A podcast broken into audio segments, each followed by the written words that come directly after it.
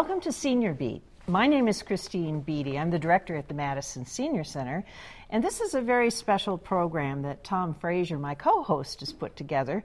It's called Wisconsin Politics Partisanship and Compromise, and we are delighted with our guest today.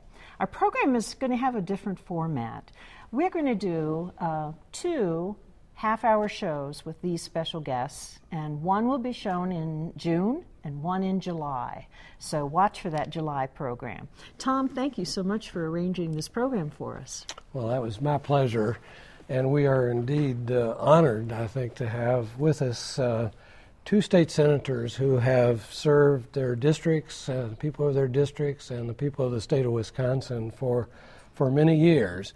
And while uh, one is a Democrat, one is a Republican, they have a lot of things in common. I think uh, one is they both both have chosen not to seek reelection this this year to Which their to their a, seats, That's certainly a loss for Wisconsin politics, I must say. and uh, you know both have over the years have been willing to reach across the aisle and to work with members of the other other party, and I think both have received a little criticism for their own party for that willingness to compromise.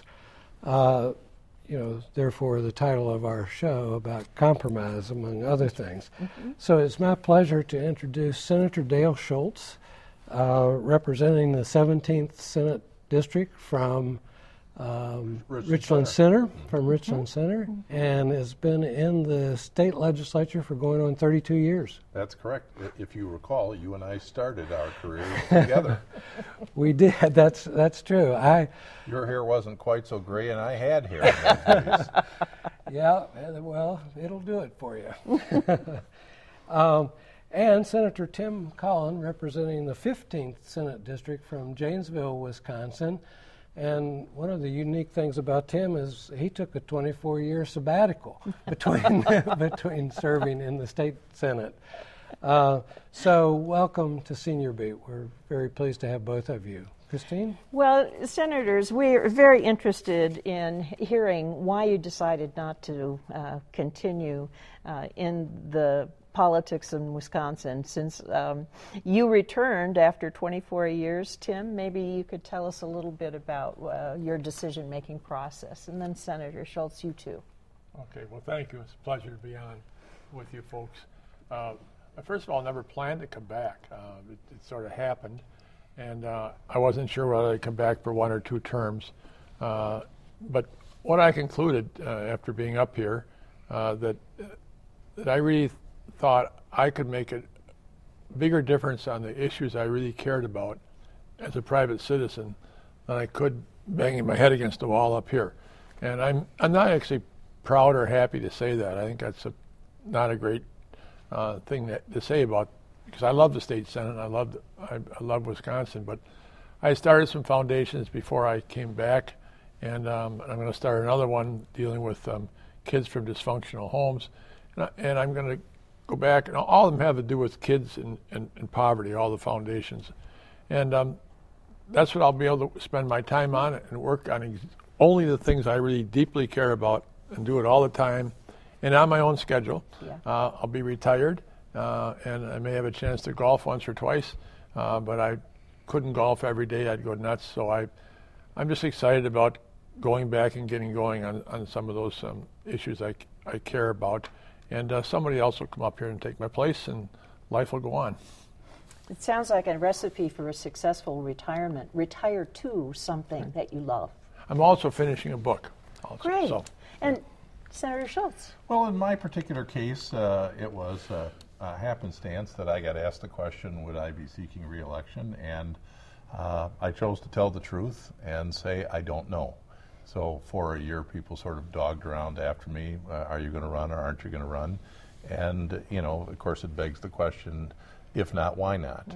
I think that uh, after listening to my constituents, and I really sought out uh, uh, advice and counsel from people I'd had the pleasure of representing for, um, you know, 30 years, and I asked, you know, them to tell me what they thought. And after carefully considering that and consulting with my family, as I customarily do, uh, the holiday season before an election year, I really came to the conclusion that there's more to life uh, than politics.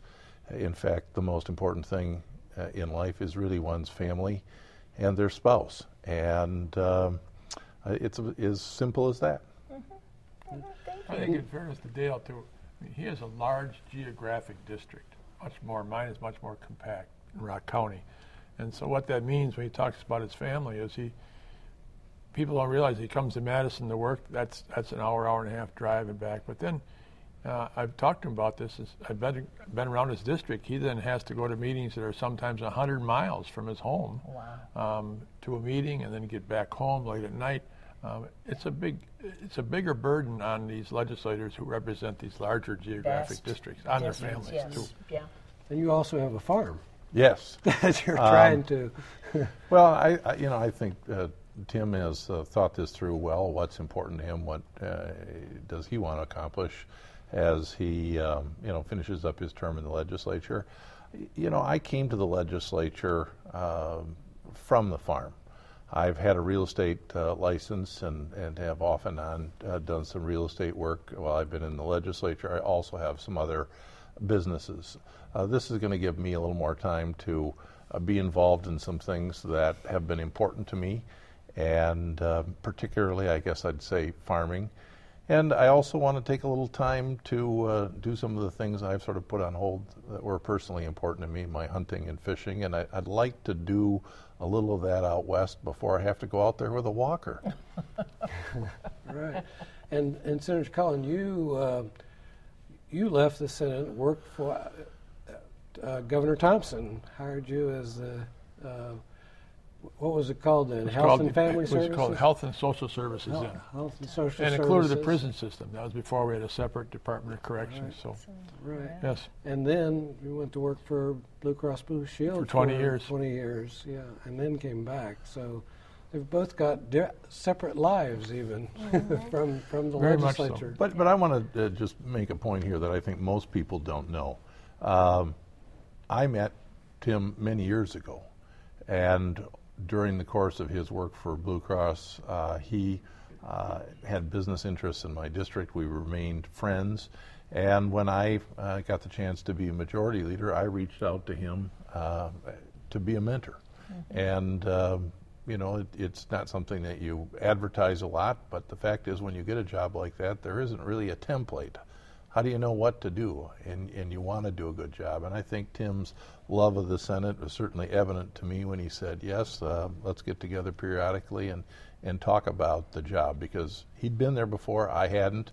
And um, I think, you know, that's one of the things that we're sort of lacking now that, that collegiality, that interest in the greater good for the whole state of Wisconsin. And, and I uh, certainly do appreciate uh, his kindness and, and, willingness to assist me uh, in my career. Those nice personal bonds that really develop over a friendship and time. Well, isn't life about relationships? It should. It should definitely be. Yes.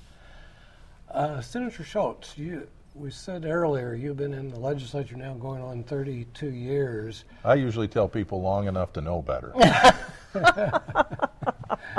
well, that too, but but um, I'd like you to just reflect a little bit on those 32 years and particularly some of the, the major changes that have occurred that you have witnessed over those over that time period. Well, I'd say um, I can think of three things. Um, number one, uh, the place has gotten increasingly uh, hyper charged in a partisan way. I think certainly the amount of money pouring into the process mm-hmm. Well exceeds, you know, even the loftiest uh, imaginations 20 years ago, and certainly social media has changed the place dramatically. Uh, from the partisanship standpoint, um, I came to the legislature at a great time when it was possible because of the nightly things that occurred where our constituents came down, uh, had uh, uh, you know meetings, and then would ha- try to create a cocktail party or something or a dinner where the leaders of industry met with legislators. Oftentimes, uh, you'd go uh, hoping to see somebody from your district or expecting to see somebody, they wouldn't be there, and you'd wind up with another legislator who uh, was doing the same thing but didn't have anybody to talk to. And little by little, uh, friendships and relationships were built. And uh, now you're punished. Uh, you're shunned if you have mm. friends in the other political mm. party. Mm. And, um, and the, the, kind of substantive work that grew out of those uh, bipartisan friendships isn't there anymore. Certainly, the money uh, has uh, uh, dramatically, I think, lessened the role of an individual uh, in the political process, and we can talk a little bit more about that later. And social media uh, has had a huge impact in that uh, the news is out there much faster than ever before. Mm. Everybody is a news person. Uh, on the other hand, uh, that positive has sort of been counterbalanced with every nut with a cause has suddenly been able to thrust themselves into the public dis- discussion to a much greater extent because responsible journalists aren't there sort of shelter uh, sheltering us from uh, stuff that is is unreasonable. So that's tended to make things a little wilder than what they had been in the past. Mm-hmm. Senator Cullen and I have actually talked a little bit about the lack of coverage and how how the mm-hmm. all the major dailies used to have people in the Capitol. You want to talk about that just for a second? Yeah, I think it's sort of the the many many consequences of the internet. Uh, one of them is that is that newspapers have been suffering uh, because of the competition of the internet, and that has led to them being um, unable or unwilling uh, in their budget to pay for a qualified, long-term, you know, experienced uh, reporter to cover the Capitol full time. Used to have all kinds of those. Yes, mm-hmm. right. Not just the wire services, but not just Madison and Milwaukee papers, but Appleton, La Crosse, Racine, et cetera, Janesville. Uh, and that's gone, and I think that that hurts the place. So that, that's some of the least of our problems um, in, in, the place. I one of the things about being being here than being gone by, for 24 years is you can you, you, you can notice the, uh, the abruptness when you come back of how different it was. If you're here the whole time, things on here tend to happen gradually. Mm-hmm. Things don't just change overnight; they just gradually happen. Some for the good, some for the for the bad. Mm-hmm. And uh, when I got back here, uh, one of the things I was astounded by, especially since I've been a majority leader, and by the way, Dale was a majority leader as well, um, was that the, centralization of political campaigns in Madison. All the campaigns for the state senate, state assembly, both parties, they're run out of Madison the leadership of, of both parties and their staffs at the, at the party headquarters, they, they get involved in primaries. They, they pick the chosen one in primaries. They find the money, they hook the money up with the candidates. The leaders raise the money for the candidates. They staff the campaigns for the candidates. They write the press releases. They tell them the issues. Um, and what that means is by the time the candidate wins and gets here, leadership's got their claws into them big time. Mm. They owe leadership the fact that they mm. won, mm-hmm. or at least leadership's convinced them that they owe them because they won. And then the worst thing for me was I realized that then after they got here and they were independents, they still let leadership raise their money. Um, you, in my time, if I'd have walked into another state senator's office and said, by the way, I, I'm their majority leader, I'll start raising your money for you. You don't have to raise your money anymore they'd have thrown me out of their office because they knew they lost their independence yeah. if I was raising their right. money. Absolutely. And that's a that's a real, really, um, really, really huge uh, change. And the other thing is they, they'll mention money, and a lot of times when you say money in politics, people's eyes kind of glaze over because there's always been money in politics. It's it's two things now though. It's the sheer volume, the magnitude of it is mm-hmm. is is not inflation from the time I left till the time I come back. Mm-hmm. We're talking 20 and 50 times the amount of money. Amount of money, wow. And even as bad as that is, what's even worse is the laws and increasingly court decisions are allowing the, the money to hide itself from the general public. In other words, the politicians who are benefiting from these campaign contributions to these groups who don't have to disclose their donors or the amount of money from their donors Trust me, every politician knows exactly who's given the money right. and how much they've given. The only people who don't know are the voters. And mm. that's getting worse with every court decision, not so much what the legislatures are doing. This, these are the federal courts usually that are doing this stuff. And um, uh, it, it's a it's a bad, bad downhill slide here. Uh, if, if they had their way, and our campaigns, our individual campaigns, the Friends of Dale Schultz, the Friends of Tim Cullen, or of Mary Burke, or Scott Walker, their own campaign committees. If our own campaign committees can do what they have not been able to do now, if they can coordinate with these independent groups who don't have to disclose their, their contributions, the ultimate tragedy of that will be is the individual campaigns of the candidates will have almost no money in them. Um, and they'll have small contributions. And the candidates will be saying to the interest groups and the people with a lot of money, they're going to say, "Don't give to me. You, you have to say who you are. You have to say, and you can only give so much because there's limits. Give to that group over there. I can now control that group. It's legal for me Yeah. to control them. Give them your million dollars. Yeah. Won't have to be disclosed you gave the million, but I, the candidate, will know you gave the million. Yeah. Voters won't know. That's what's that's the ultimate dead end to, democracy, as far as I'm concerned, is coming unless somehow this changes. So that is a major change in the Huge. yeah, and the amount of money as well. You both talked about compromise and how essential that was in your um, the speeches where you said that you would be leaving the Senate. Um, talk to us a little bit about the whole idea of compromise. Uh, Well, yeah, our state's motto is forward. I think the, the sense of that is that we are a community that's united. We all call ourselves Wisconsinites. There are things in life that we all want. We want good schools. We want a clean environment. Uh, we want a government that is effective. Uh, we want to work with business people to create jobs. And we, above all, we want every citizen to have uh, dignity. And, you know, we all have different ideas how to get there. And when the object of government uh, becomes how can I obstruct the other guys from implementing his ideas, it's kind of hard for me and a lot of people to wonder how are we going to move forward, as our state's motto encourages us uh, to do that. Really, w- we have the best chance when we sit down and we really listen to each other and we think through the challenges that face us collectively and we um, work together on, on solid proposals to move it forward. Obviously, we have elections, we have majority parties uh, that have the, the biggest share of the burden. But the fact is, uh, historically, that working together meant that we felt a sense of, of being united and, and that we all had a stake in it. When it's get over it, elections have con- consequences, uh, we don't care what you think anymore, I think that's what sows the bitter seeds uh, of, of strife that we've witnessed. yeah. Senator Well- Cullen? Compromise is, is the way we lead our lives outside of the state capitol.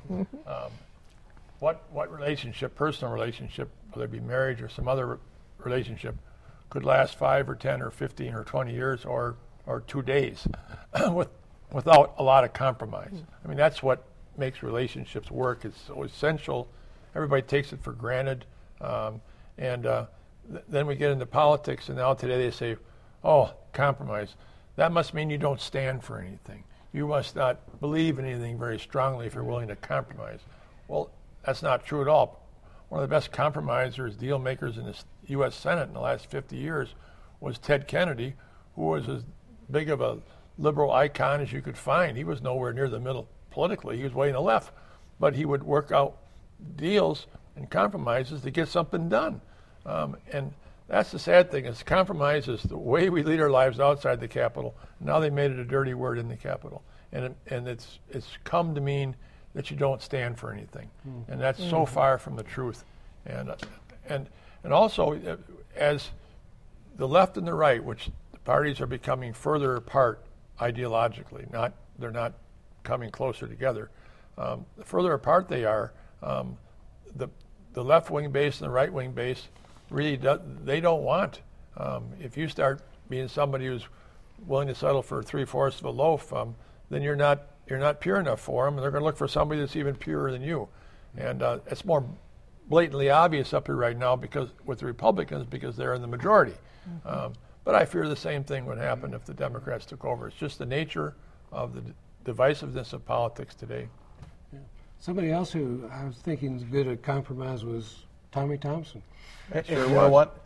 As a Republican, Uh, he demonstrated you could win Madison and Milwaukee Democratic strongholds by providing effective leadership that solved problems.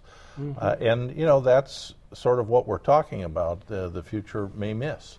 Uh, that that opportunity where everybody is heard, everybody's needs are concerned, uh, our, our concerns are, are listened to, and and I think that makes people feel a lot better about living in society. And uh, you know, I've made a big point of saying to people, I will never apologize for representing everyone. Partisanship should be a lens, not a straitjacket. And um, and I think most people believe that in the state. It's certainly something that I'm never going to tire uh, uh, saying and saying as loudly as I can because I think we all uh, want to feel uh, that uh, our future, our collective prosperity is, is tied to one another. The, the two of you, um, you've tried to do some things on a bipartisan basis. Uh, do you think you've been successful at all? Well, uh, I think in, in many ways uh, uh, we had started out with the idea with the most powerful thing we could do, which is to set an example. The legislature increasingly is having larger and larger freshman classes, and so now in your second term, you're very often a senior member of your caucus. um, and so the institutional memory i- isn't there. A lot of people haven't seen politics operate uh, with the kind of compromise that Tim talked about. So we made a conscious decision to, to do just exactly that.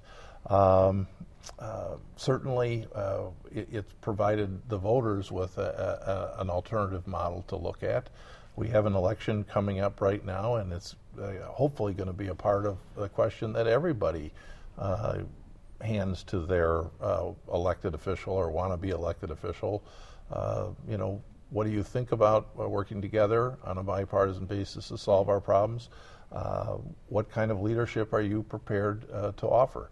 And so, for any of the listeners who are watching us uh, today, uh, I sincerely hope that they will quiz all the candidates about that and will hold them accountable because, uh, you know, I think our future depends on uh, those kinds of questions being asked and then, more importantly, votes being cast. Based on that answer, yes, Absolutely. absolutely. Yeah. Tim? Well, I, I, first of all, the efforts that Dale and I have made are, are much more popular outside the Capitol than they are inside the Capitol. I can assure you of that. We, a day doesn't go by, we both get approached by people who, who are themselves on the left or right often, or in the middle, wherever they think they are, and will thank me for what I'm doing with Dale, or thank Dale for what he's doing with me. Uh, so uh, that, that's, that's, that's the first thing I would say. In terms of our success, um, I think the I think we've had successes. We haven't had successes where we can point to a bill that we together got through and got signed by the governor. But what we I think we can point to is that um, we have we have I think moved public opinion on issues by working together. I don't think there's, there's no doubt on the mining issue, the mine up north, um, that um, the first time through the, in, the, in the 2011-2012 session, this the the theme around the building was jobs, jobs, jobs, jobs, jobs. Just get the mine and pass the bill, and there'll be uh, thousands of people working.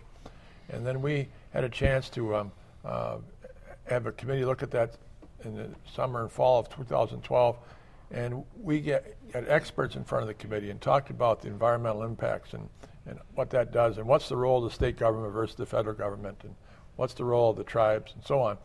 And we and we had people who knew something come and testify. And I really believe we moved op- public opinion that by the time that bill, which unfortunately passed without our help, um, was done, I think the public was saying, and, and some polls showed that, jobs, yes, but not the effect, impact, expense of the environment. And I think year, year before was just jobs, jobs, jobs, and I think we moved it over to say, no, the environment matters and clean water matters, and and um, I, I think Republicans as well as Democrats like to drink clean water, as far as I know. Yeah. And Yeah. um, we were going to uh, a mine up there will will, which the bill was passed by the Republicans will, will allow if there's ever a mine there, and I've come to believe I hope there never is, and I didn't start out there. Um, they now, with the law that was passed, they can um, dump mining waste in the water up there, in the streams and lakes, small streams, small lakes, and wetlands. And that all because of the continental divide up there, which east west continental divide, all the Penokee Hills water runs downhill north into Lake Superior, the largest clean water body in the world. Um, and I think we helped expose that. We also did something that wasn't done by the majority party. We actually went up there to Ashland, the Penokee Hills, and Mellen and talked to people and saw it for ourselves and certainly turned me around in, in terms of my view of the, the beauty and the importance of saving the Penokee Of that area, yes, absolutely. Now, reapportionment, I think we've I think we've had an effect. We haven't.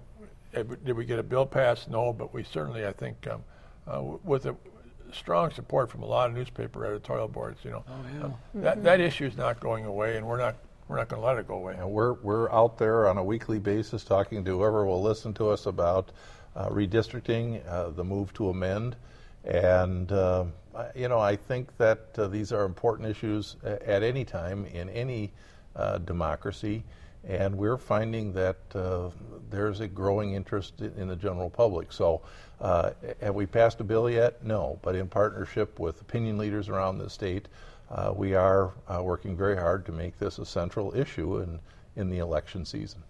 You know, I'm hearing this this theme of, uh, you know, the hearings helped educate not only uh, the legislators but also the public, the editorial board, the work that you did there. So this education of our populace is really a, a key issue.